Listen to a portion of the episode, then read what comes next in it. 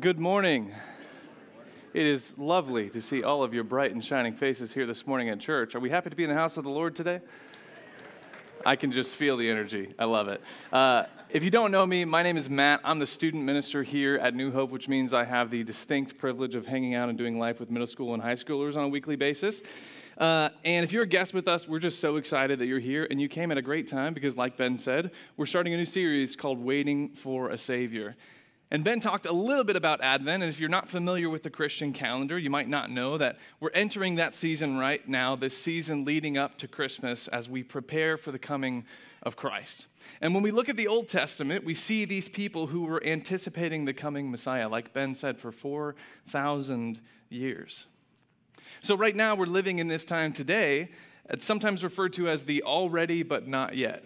Basically, meaning that Christ has already come to defeat sin and death, but has not yet returned. So, we are anticipating his second coming. So, when we talk about Advent and we celebrate this time each year, we recognize both of those things. But we do it in these weeks leading up to Christmas, which mark that first coming of Christ in the incarnation, him here on earth.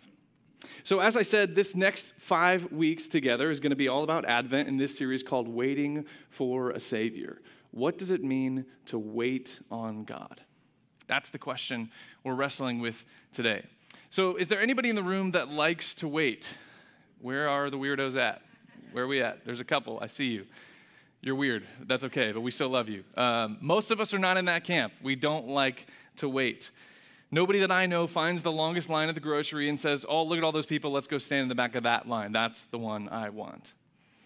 Traffic is the same way. I don't know anybody that enjoys driving on 465 at 5 o'clock in the afternoon or driving through the middle of Whitestown at 8 a.m. I'm sure you've done one or both of those things many times, and it's not fun because we live in a fast paced culture. We want everything so fast. We want our food fast. So we zip through the drive through. We order and we're, we do not even get out of the car. It's all quick, it's all good. That's why they call it fast food. We want our shopping done fast and delivered fast. So we all became Amazon Prime members. I know, I know that's you. Two days, it's at your door, it's awesome. We want it fast. So that's what we do. We want our grocery shopping done fast. And most of us hate grocery shopping. There are some that love it. I actually enjoy it, but my wife hates it. Most people I know hate walking through the store, having to pick it out with multiple carts coming your way. We hate doing that. It's too long, it's too much of a hassle. So we just enroll in Kroger pickup and we just sit in the car and somebody brings all of our groceries to us and we don't even have to get out of the car. We want it fast. We want our money fast. So we stopped using cash and coins and we just started using our credit cards and debit cards because we don't want to deal with the hassle of having to get our money out and, and, shuffle through it and deal back and forth. So we just have a card and we just swipe it and we're good. But then somebody came along and said, you know, that swiping thing, you got to go all the way from one side of the reader to the other. It just it takes forever. No, we're not going to do that. Let's just put a chip in it so we can just stick it in and out real quick. It's fast. But even that wasn't fast enough. Because then some guy came along and was like, wait, wait, wait, wait, wait, wait. That stick it in and out. What do we do? Let's just, let's just, what if we just hold it near the reader? we'll just we'll call it tap to pay, a quick little tap, and then we're good. We don't have to touch. We'll get out of there even quicker. We want everything so fast. By the way, I often get associated with the tech savvy uh, group because you know I'm 25, I work with teenagers, I'm young, um, and so people often label me as that you know very tech savvy. And while I do have some technical skills, there are also a lot of uh, things about me that this might just if, if you've ever felt old about technology, let me just provide you some solace here for a moment. So about a month ago, my wife and I were at the McDonald's drive-through, uh, which she would be embarrassed that I told you that even because she hates McDonald's. I love McDonald's, but we're at the McDonald's drive-through. It's delicious. I don't care how bad it is for you. It's awesome. So we're at the McDonald's drive through. We get up to the counter, and I realize that I had forgotten my wallet. We're getting ready to pay, and whenever she's with me, she often doesn't bring her wallet or her purse because, you know, we, why do I need it? If you've got your wallet, we're all good. So I forgot my wallet. We get up to the desk. I realize this, and the woman, you know, who's this middle aged woman, her 40s and 50s, she says to us, Oh, just use Apple Pay. And so, for the next three minutes, this woman at the cashier's desk has to explain to Caroline and I how to use Apple Pay. And so, I'm holding my phone up to the window, like I'm like looking for the Apple Pay app. I'm not sure like wh- what's happening because I just have never set it up, never had to use it. I always have my wallet. You know, I'm all about those quick swipe, insert, tap to pay stuff. By the way, the tap to pay thing. I'm not even sure that's a real thing. I've tried it like a dozen times and have never had it work. So if you've ever used that, I think that you, I don't believe it. I'll believe it when I see it. It's never worked for me. But anyways, I don't have Apple Pay, so this, you know, this really nice middle-aged woman had to explain to us two 25-year-olds how to use Apple Pay. Uh, so there you go. Now maybe you feel a little bit younger. Uh, but uh, we have things like Apple Pay because it's convenient. You don't have to carry cash around with you, and now you don't even have to have your wallet or purse with you because you got your phone and you got Apple Pay, and it's convenient. Because that's what our culture is all about convenience and speed. We want things fast and we want them easy. That's why I think it's so hard to wait on God. Because we don't have to wait on anything else. But God is different. We get so frustrated with God when we look at Him through the lens of our own culture. Because the two things that drive the shaping of our culture, convenience and speed, neither of them apply to God. God is not fast, and God is not easy. 125 times in your Bible does God tell you to wait, slow down, or be patient. Constantly throughout the Word of God, the Lord is teaching us how to be more and more like Him. And Jesus' life is the prime example of this. And when we observe the life of Jesus, we find that there's two things that He never does He's never in a rush, and He never takes the easy or convenient way out. Let's take a look at an example. If you have your Bible with you, you can turn to Mark chapter 5. We're going to be starting in verse 25. And if you don't have one with you, there are some in the seat backs in front of you. And I know every week when you see the scripture on the screen here and there's a page number, you're thinking, page number? We've all got different Bibles. What do you mean there's a page number? Well, that's for the chair, the Bible that's in the back of your chair. That's what the CBV stands for there. That's Chair Bible Version. So if you turn in your Chair Bible Version, it's on page 862. That's just for you to make it a little bit easier on you. It may not be 862 in your own Bible, but if you're using the CBV, that's where you need to head. So, Mark chapter 5, we're going to start in verse 25, but before we do that, uh, we're going to observe three different people in this story that are seen having to wait on God. So, before we get in, let's set the stage. What's happening here in Mark chapter 5? So, Jesus is on the way to heal the daughter of Jairus. And Jairus is this synagogue leader who had come to Jesus and fell at his feet to plead with him to come and heal his daughter, who was very, very sick. This 12 year old daughter who was sick and very close to death. And he gets Jesus to agree to come to Jairus' house to heal his daughter. So, Jesus and his disciples go with Jairus, and they're on their way to his house, and they find themselves in the middle of a large crowd. That's where we are here as we pick up in verse 25. So it's 18 verses. Do you think we can handle standing for that long? It's a lot, I know. All right, let's do it. Would you stand for the reading of God's word this morning? A large crowd followed and pressed around him, and a woman was there who had been subject to bleeding for 12 years. She had suffered a great deal under the care of many doctors and had spent all she had, yet instead of getting better, she grew worse. When she heard about Jesus, she came up behind him in the crowd and touched his cloak because she thought, if I just touch his clothes, I will be healed. Immediately her bleeding stopped and she felt in her body that she was freed from her suffering. At once Jesus realized that power had gone out from him. He turned around in the crowd and asked, Who touched my clothes? You see the people crowding against you, his disciples answered, and yet you can ask, Who touched me? But Jesus kept looking around to see who had done it. Then the woman, knowing what had happened to her, came and fell at his feet, and trembling with fear, told him the whole truth. He had said to her, Daughter, your faith has healed you. Go in peace and be freed from your suffering. While Jesus was still speaking, some people came from the house of Jairus, the synagogue leader. Your daughter is dead, they said. Why bother the teacher anymore? Overhearing what they said, Jesus told him, Don't be afraid, just believe. He did not let anyone follow him except Peter, James, and John, the brother of James. And when they came to the home of the synagogue leader, Jesus saw a commotion with people crying and wailing loudly. He went in and said to them, Why all this commotion and wailing? The child is not dead, but asleep. But they laughed at him. After he put them all out, he took the child's father and mother and the disciples who were with him and went in where the child was. He took her by the hand and said to her, Talitha cum, which means, Little girl, I say to you, get up. Immediately, the girl stood up and began to walk around. She was 12 years old. At this, they were completely astonished. He gave strict orders not to let anyone know about this and told them to give her something to eat. This is the word of the Lord. You can be seated. So, there are a lot of moving parts in this story. And as I mentioned before, there are three different people seen waiting on God in this story. And the first is the bleeding woman. She had been waiting to be healed for 12 years. 12 years. That's a long time. That is almost as long as it's been since the Colts were in the Super Bowl. Too soon? Sorry. It's okay. We'll be all right. We'll be good.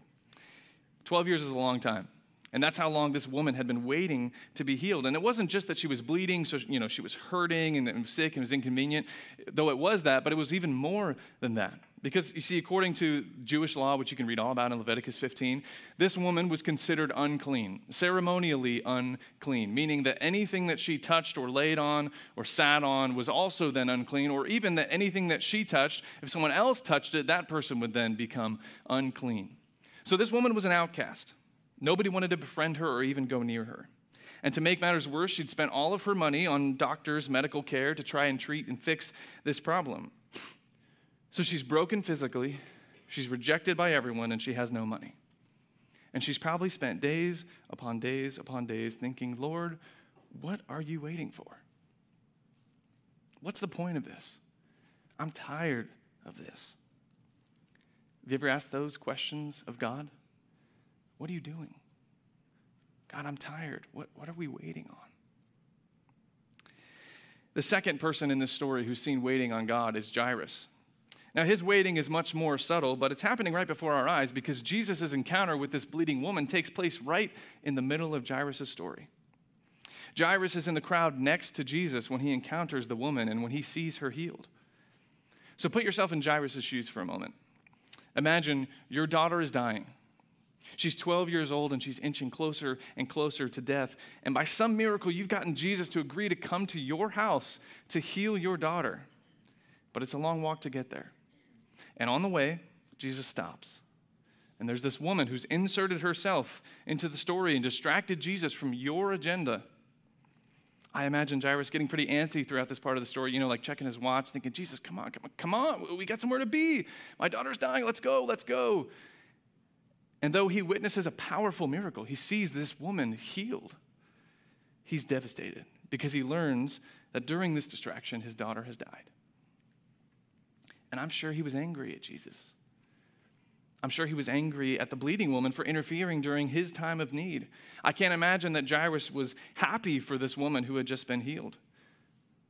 Scripture doesn't tell us a lot about what Jairus was saying or feeling or thinking at this point. But if you put yourself in his shoes, I would imagine that his own suffering made it impossible for him to celebrate the healing of this woman. Because at times, our own suffering stifles our ability to celebrate with others in their healing. And that might sound harsh, but I know I've felt that way. My brother died of brain cancer when I was a senior in high school. My only sibling, my best friend, poof, he was gone. And there was a period of my life where I found it very difficult to celebrate with other people and their healing. I, I simply couldn't find it in my heart at times to rejoice with other people in healing and their victories. You know, you go to church and you hear that somebody's, you know, cancer free or that they came through an illness or, or a difficult situation, and people celebrate and it's great. And sometimes I had to fake it because on the inside I would be thinking or feeling, oh, that's, that's not fair. How come it happened for them and not for me? I waited for that healing for three years and, and nothing. I would imagine that Jairus in this moment was thinking, no fair. Jesus, you said you were going to come heal. You're, you're supposed to heal my daughter, not this woman. You said you would. He's waiting on Jesus, but it was too late. The third person in this story that's seen waiting on God is actually a group of people, and it's the disciples. This one's a little bit bigger than even just this story. The disciples spend basically their entire time with Jesus, waiting on him.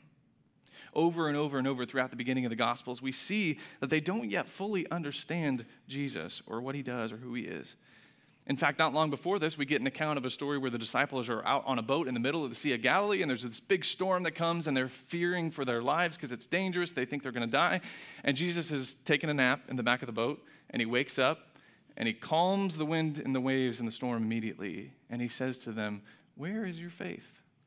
And they're blown away. See, they've seen him perform miracle after miracle after miracle, and yet they still don't get it. Because they're waiting on him to rise up and build an army, because even though they believe him to be this Messiah, they're not really sure what that Messiah, their view of what the Messiah is, is a little skewed. They're expecting some great king with military power and prowess to rise up and defeat Rome and rescue their people. But that's not exactly what Jesus is. In fact, many times, including in this story that we just read, Jesus tells people not to tell of the miracle or the healing that they have just witnessed because they don't yet understand exactly what they've seen. They're not ready, so they have to wait.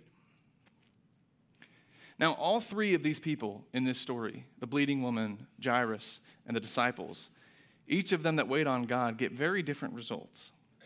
And I think all three of them are a good example for us to look at because I think we all may have found ourselves waiting like each of these groups. The first one, the bleeding woman, for her, she waited for 12 years for that healing, and in walks Jesus. Jesus, a man who she'd heard stories about, a man who she had heard heals people. So she manages to get behind him in the crowd just to touch his robe because she has the faith that a simple touch of his clothes would heal her. She'd been waiting on Jesus for 12 years. And though she didn't know it that whole time that it would be him who would show up, it was he that she was waiting for. Because everything in her everything else in her life had not come through for her. Her family had shunned her. Her friends had rejected her because of her condition. Her doctors could not heal her, and I'm sure that there were some that wouldn't even try for fear of getting near her. But Jesus is different. The woman kept her faith that she could be healed for that entire time. And what does Jesus say to her? Daughter, your faith has healed you. God might answer our prayers. It might take a while, but when we wait on God, we may actually see something we want or desire come to fruition. This is the case for this woman. She waited and she kept the faith and she was healed. And it's easy to wait on something good, right? Like when we know something amazing is right around the corner. For example, if this woman had known for sure that Jesus was going to heal her from her condition exactly 12 years from now when she first got sick, it probably would have been easier for her to wait during that entire time because she could see the end goal. Because it's easier to wait when we know something good is on its way. Waiting at the BMV is not very fun because we don't like what the outcome is. Usually you wait however long it is, however many hours you have to sit there, and then you got to pay the state a bunch of money or do something you don't want to do, right? That waiting is not very fun. Sometimes waiting at the doctor's office can be not fun because either we're sick during the waiting and so don't feel good, or we find out that we're sick at the end of the waiting and it's not very fun. But what about something like Holiday World? When was the last time you went to Cedar Point or Kings Island or Disney World? There's a lot of waiting that takes place at something at a place like that, right? So when I was in the eighth grade, my mother, father, and brother and I, the four of us, took a trip to Cedar Point and Cedar Point, uh, any Cedar Point fans? It's like the greatest roller coaster place on the world. Yes, I won't say it's the best theme park, but as far as roller coasters, top notch for sure. If you haven't gone, you need to go. Um, anyways, at the time, there was this ride that has since been retired uh, due to some mechanical difficulties, which is kind of a shocker. But uh, it's called the Top Thrill Dragster. Has anybody ever ridden the Top Thrill Dragster? Yes, we got some fans. It's the best. At the time when it was built, it was the fastest and tallest roller coaster in the entire world. Obviously, it has been a long time since it was built, so it's not doesn't hold that title today. But at the time, it was the fastest and tallest in the entire world because it went from zero to 120 miles an hour in 3.8 seconds and it shot right up to 420 feet in the air and it was, it was aptly named Top Thrill Dragster. It was awesome. However, when we're there, eighth grade me obviously has to ride the Top Thrill Dragster, but my mom, dad, and brother, all three of which were not interested in riding this ride whatsoever. And I think that the three of them were the only three people in the entire park who didn't want to ride this ride because I stood in line and waited for this ride for three and a half hours. Three and a half hours waiting in line for this roller coaster that takes about 15 seconds to complete. And it was so worth it. Every second of waiting in that line was so worth it. Because though I stood by myself in that line for three and a half hours, it wasn't very fun or thrilling experience during that waiting. I knew what was coming. I knew that I was about to ride the tallest and fastest roller coaster on planet Earth. And that was an experience, that a story that I could tell for the rest of my life, something I would never forget. And it was worth the wait. The same was true on my wedding day. Now, the list of decisions that I made regarding our wedding was very small, but something that was on that list was that I did not want to do a first look. If you don't know what that is, first look, you know, where the bride and groom get to see each other before the ceremony and share like a special little moment, you know, pray or talk together. And I didn't want to do that because I wanted that moment where she walks down the aisle to be the first time I saw her that day. I wanted to wait. And that meant I have to wait longer to see her, but it was worth it because I knew that that moment when my, I get to see my bride walking down the aisle toward me for the first time was going to be amazing. But I loved that waiting because I knew what was coming. It was worth the wait. So, if we're okay with it at the theme park or in our special moments in life, why is it different when we have to wait on God? When you're in a season of waiting, does it feel more like you're waiting at the BMV than at your wedding? Why are we more impatient with God than with anyone else? Is it because we can't always see what He has in store for us? We may not always get a specific answered prayer the way this woman did. Because the second example in this story is the example of Jairus. And he gets a totally different answer to his waiting. He waited on God to show up and heal his daughter. And though he waits and he waits, it's too late, and she dies. God did not come through the way Jairus thought he would. In fact, Jairus probably thought that he did not come through the way he said he would when Jesus agrees to go with him to his house. You ever been there? You ever felt like God has betrayed you? Or that he didn't come through for you? Or that he didn't end the abuse taking place in your life? Or that he didn't heal the person that you loved? Or that he didn't give you the right job or the right opportunity or they doesn't, he doesn't understand you, what you need, what you want. Well, the people that come from Jairus' house act a lot like do, we do, I think, in some of those moments. Because they say, well, now there's no use bothering Jesus anymore. She's dead. He didn't get there in time. And we assume that this is the end. And what that guy didn't know, or those people that came to tell Jairus that his daughter was dead didn't know, and what we often can't see when we are in the thick of it, is the reality of what is coming, the things that are around the corner that we can't see. Because never in a million years did Jairus show up at Jesus' feet thinking, man, it'd be great if my daughter would die and Jesus could just come afterwards and bring her back from the dead. That's not what Jairus was thinking or expecting. That thought, I'm sure, never crossed his mind. No, he was thinking, please get here in time, Jesus. Come heal my daughter, save her from dying. Because Jairus' false assumption was that Jesus did not have the power over death. He waited for one specific desired outcome and got something totally different. I waited for years for my brother to be healed of his cancer, but it never happened. It didn't come true the way I wanted it to. And to be honest, our, our family has spent a lot of this past year waiting for people to be healed. My mom, who passed away this year, was not healed. And Caroline's dad, who also passed away this year, wasn't healed. So we ask ourselves these questions what should we do? Should we just stop bothering Jesus with it because you know it's clear that our hope is gone? Should we sit around and say, oh, well, Jesus didn't heal them the way I wanted him to, so clearly he doesn't love us anymore?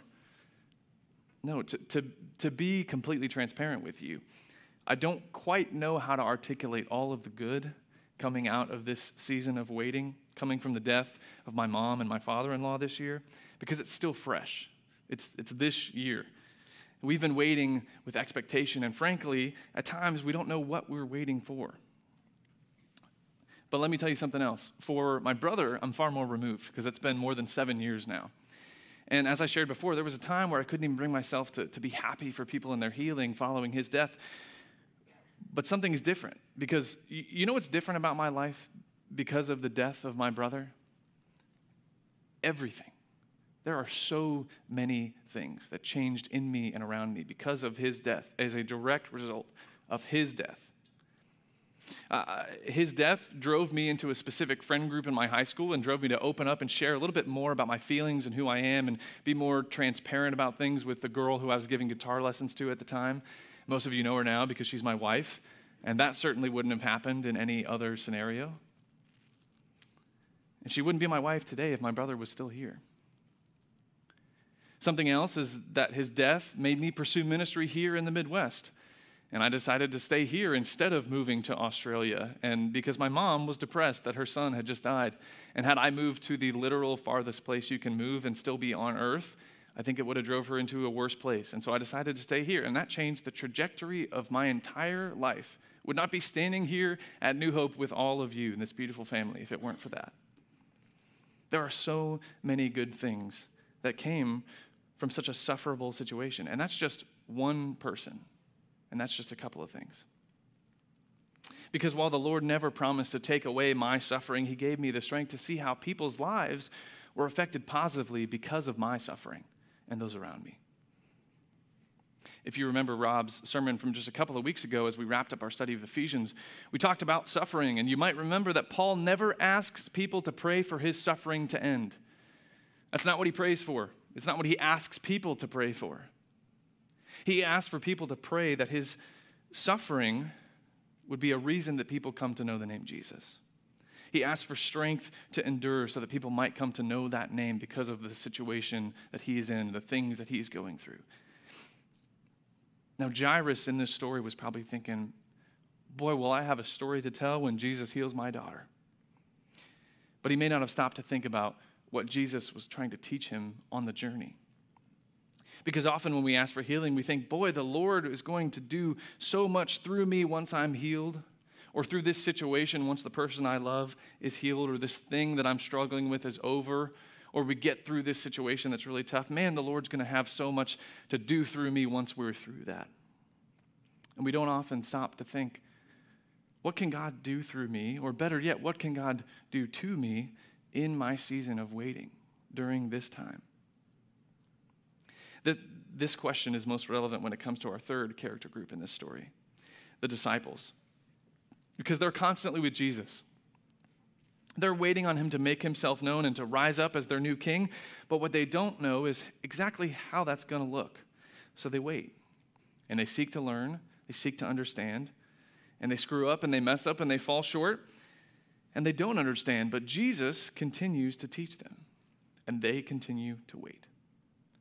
They're waiting on Jesus to become king, but they're also waiting on his next lesson, his next sermon, his next miracle. The disciples are constantly waiting on Jesus. And most of the time, they don't even realize how much the waiting is transforming them into better men. And I think the same thing is true for us. Maybe you're not waiting on anything specific. Maybe when you hear me talk about this, you're thinking, oh man, I don't really even know what I'm waiting for. Maybe you're just waiting. But regardless of what you are waiting on, it's clear that the Lord wants to do something to you in the midst of your waiting. Because in our culture, we see the concept of having to wait as a necessary evil, this thing in between the things that actually matter, something that we have to just get through before we can get to what's really important. This quote I love from Adele Calhoun, who's a ministry leader out on the East Coast. She says this about waiting The past, with its regrets, is irretrievably gone. The future, with its what ifs, is out of our control. But now, right now, it is possible to be with God. It is possible to wait and say yes to God in what is. Waiting is where we learn to let go our timing in this traffic, our disappointment in this decision, our hurt in this comment. Waiting is where we learn to let go of our control and expectations and trust that God is good no matter what is happening. Sometimes it's about the right now even in the waiting. Because you see, in this story that we just read this morning in Mark chapter 5, the Lord had something planned for each of these people during their season of waiting. This woman developed a dependence on God in her waiting because she couldn't depend on anyone else. And that happened to her during the wait. And ultimately, she's told that it was her faith that healed her. Jairus learned to trust God no matter what. He learned not to put barriers or limited expectations on God because his barrier for God was death, and it turned out that not even that was too much for God. But what Jairus didn't see coming is what was even better that was in store just around the corner. And Jesus very specifically articulates to Jairus what he should do in his waiting. He says, Don't be afraid, just believe. Because what you think you need or what you think you want, Jairus, may not be it at all. The Lord may have something that you couldn't have ever come up with on your own right around the corner. And finally, the disciples came to know Jesus better than anybody else. They got to be a fly on the wall in so many encounters like this one, where Jesus heals people and does some incredible things throughout his ministry. They were a part of a slow process of becoming more and more like Christ in their season of waiting. You see, when we're forced to wait on God, we might be like any of these three people. We might be like the bleeding woman. God might do eventually exactly what we want, what we were hoping for. We might just have to wait and trust and see, and it might come to fruition. We might be like Jairus, where God may not do exactly what we wanted him to do. But he may ask us to not be afraid and to simply trust him because he may have something even better than what we wanted in store. Or we might be like the disciples in this story. We might be just waiting. And we may not even realize what's happening to us or why we're here or what we're doing, but all the while, God is shaping us. Because regardless of whether God does or doesn't do what we want or what we think He should, He's using that time to, to prepare us for things to come. Because you see, biblical waiting isn't just sitting around and doing nothing, it's trusting that God is doing something even when we can't see it. Craig Groeschel always says, Don't waste the waiting. It's one of his favorite lines. Don't waste the waiting. Instead of thinking of the waiting as this in between period before the things we want and need, be present in the waiting. Because maybe during that time, God is teaching you to depend on Him like you never have before. Or maybe He's teaching you something about His own faithfulness. Or maybe He's showing you that faithfulness in a way where you just weren't going to get it any other way. Maybe He wants you to draw close and to become more like Him and you've got the time. So don't waste the waiting. Now, I know uh, there's probably some raw, Rob sermon withdrawal in the room right now. We had Mission Sunday last week. You've got me this week, so I know you're missing him. So I'll give you a sports analogy to kind of hold you over one more week until we get there. Um, so I'm coaching uh, seventh grade basketball right now.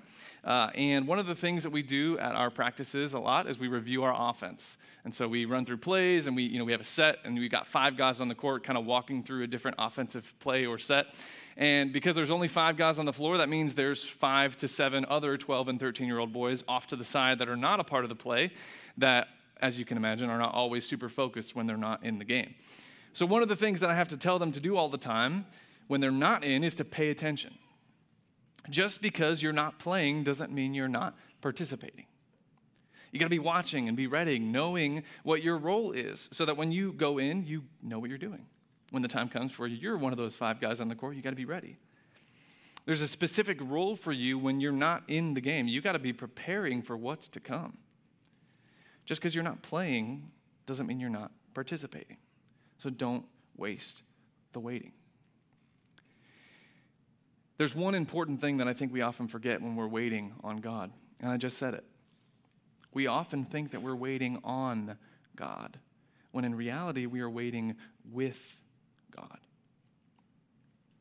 God is there with you in the waiting, whether you realize it or acknowledge Him or not. He's always in the back of the boat with the power to calm the wind and the waves. And the storm will still come, but we might just have to wait and see what God does about it. So, as we celebrate Advent, the season where we anticipate the coming Messiah before Christmas, we're also anticipating his second coming, like Ben said this morning. Everything we do in this life to worship God is all a part of preparing for Christ's return.